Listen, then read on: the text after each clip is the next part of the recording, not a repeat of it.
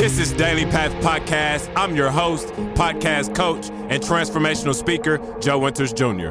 Now I've been in this business a long time. God gave me the gift of a strong mind. And when I step foot on a pad, the good and the bad, they just come by. Never done trying. I do it, I do it. Till each time I do it, it's done right. Ooh. And God left his signature on me. So how could I ever be unsigned? See, everyone has got a gift, not anonymous, but God given. So the other day, I get on the road and I get behind this 18 wheeler, and this 18 wheeler has dust flying off the back of it.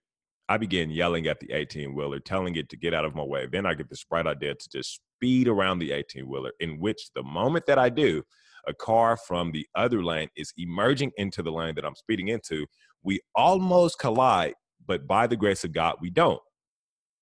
I then realized I shouldn't have been on the road the moment that I took this exit and there was construction going on and i was pissed off that construction was going on where construction was needed so i go home when i get home i began to ask myself joe why are you so frustrated and i realized my answer was because I had not taken time for myself.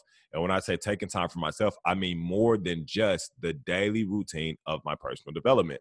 I mean taking time to myself where I don't have to take into account any responsibility nor any of the chaos that's going on in the world. Time where I can just sit and it's 100% about me. It's not about building my business, it's not about taking care of family, it's not about bettering the community. It is 100% about me.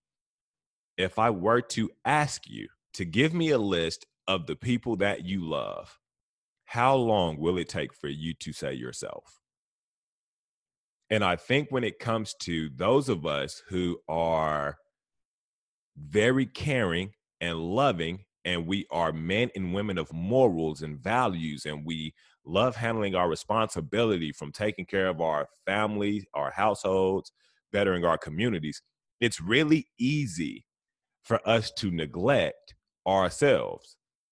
And so I want to ask you when was the last time you truly unplugged from the world? When was the last time you got off of social media and you did not read anything about what was going on? And this is not to say that we need to neglect it, but too much of anything is bad. And I could tell you that logging on to social media and every other post is about social injustice, sex trafficking or human trafficking, um, murder, police brutality, whatever it is. Like for it to be every other post, that has been very harmful to my psychology. On top of the fact that I have a family to take care of, a household to take care of, um, brothers and sisters that I'm helping, a community that I, am contributing to to try to make my community better. Like it, it, it, it, it, it gets to a point where it's like, man, like it's not that it's too much, but without recovery, it is too much. I mean, it's like going to the gym and I can squat 605 pounds, but if I sat there and if I squatted 605 pounds more than 10 times, eventually I'm not going to be able to lift it back up. I'm not going to be able to get back up. And so, although 605 pounds isn't too much for me to lift, if I'm lifting it long enough and I don't allow myself to recover, it does become too much for me to lift. And so this past weekend, I had to clear my schedule and make the decision to not work and and I wish I could say that I didn't get on social media, but I did. Um, but yeah, I, I, put myself in a position where I, I did not work. And this upcoming weekend, after my daughter's birthday party, what I plan on doing is not working and not getting on social media. And I actually plan on having this practice every single month where at least one one time out of the month it's no work no social media just hanging out with family relaxing. And then i plan on once a quarter no social media no work no family no friends spending time 100% by myself. Because it is essential that we take care of our mental health so that way we can be at an optimal level for those that we love, for our organization that we are invested in, for our communities that we're trying to better, we can't we can't perform at an optimal level if we are not allowing time for recovery.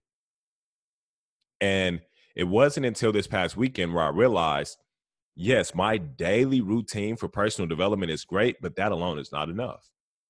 Because I need time where it's not about structure and it's not about routine and it's not about responsibilities.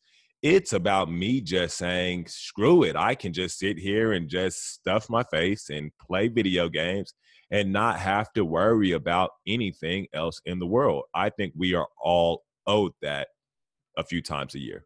So, where in your life, across body, being, balance, and business, have you began creating something that you don't want because you're focused on that? or because you are overdoing it? And how will unplugging from the world, both responsibilities and the current chaos of the world, better your mental health moving forward? I wanna be unique, got more than my kid I could teach. I want you to hear when I speak. I wanna free people imprisoned by stigmas and popular common beliefs. Don't want you to think, I want you to feel. Look down inside you and tell me what's real. If you're unsure, then you're uncured. We only get one life, man, it's a big deal. Do you love what you do?